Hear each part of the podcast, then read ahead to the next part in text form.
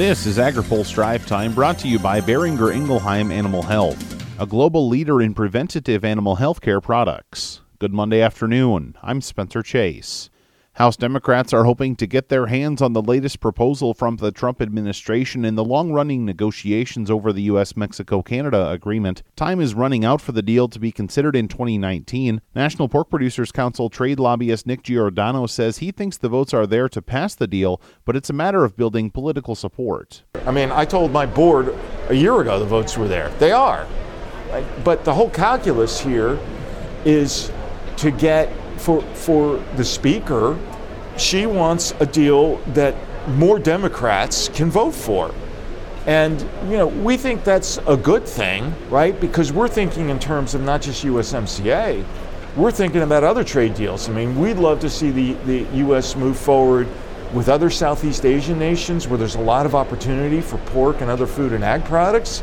Even the National Farmers Union, which has traditionally taken a different view on trade deals than most other ag groups, wants access to Canada and Mexico maintained through a trade deal, according to NFU's Rob Larew. I think really with USMCA, from our point of view, it's not about huge wins for agriculture, but preventing huge losses from any kind of like removal of NAFTA or something.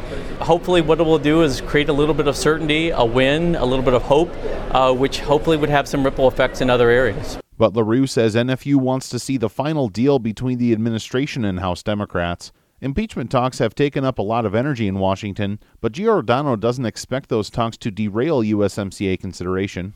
Look, anything has the potential to become a third rail issue, but there are a lot of Democrats that will vote for this, and there are more that want to vote for this. And, and I think that you know, Speaker Pelosi and her team, Ways and Means Chairman Neal, are very close um, in working with Ambassador Lighthizer and the administration to reach a deal.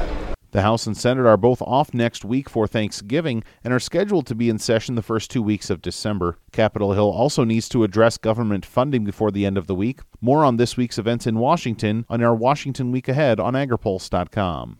A Kansas beef plant damaged by an August fire is expected to be up and running next month. According to a statement from Tyson, efforts are underway at the Holcomb, Kansas beef plant to begin harvesting operations again in the first week of December.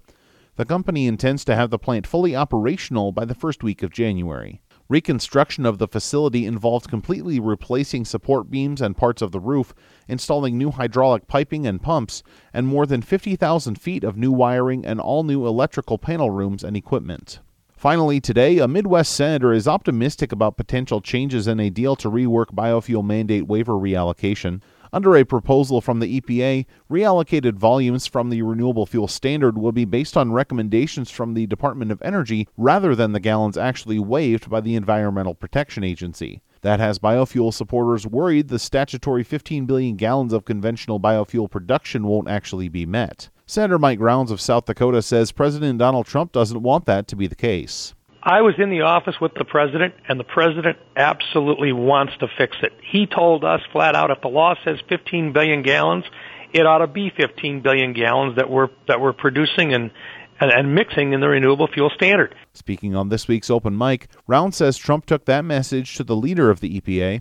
And uh, I was in there when he when he actually got the the administrator of the EPA on the phone with us, and there were a number of us senators that were in the room and uh, he just said, let's fix this thing. They're right. If it says 15 billion gallons, we ought to be doing 15 billion gallons. And uh, when the administrator kind of said, well, you know, we got issues here, he says, I don't care. He said, I want 15 billion and I think we can make that work. Why don't you get this thing done and let me know? Comments on EPA's proposed supplemental rulemaking are being accepted until the end of next week. To hear more from Rounds, including his thoughts on funding the government and international trade policy, check out this week's open mic on agripulse.com. Now, here's a word from our sponsor. Today's drive time is brought to you by Boehringer Ingelheim Animal Health, a global leader in preventative animal health care products for livestock and companion animals.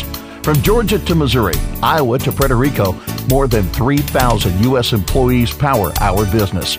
Learn more at the link in today's drive time email. That's all for today's drive time. For more agriculture, trade, environment, and regulatory news, visit agripulse.com. Reporting in Washington, I'm Spencer Chase.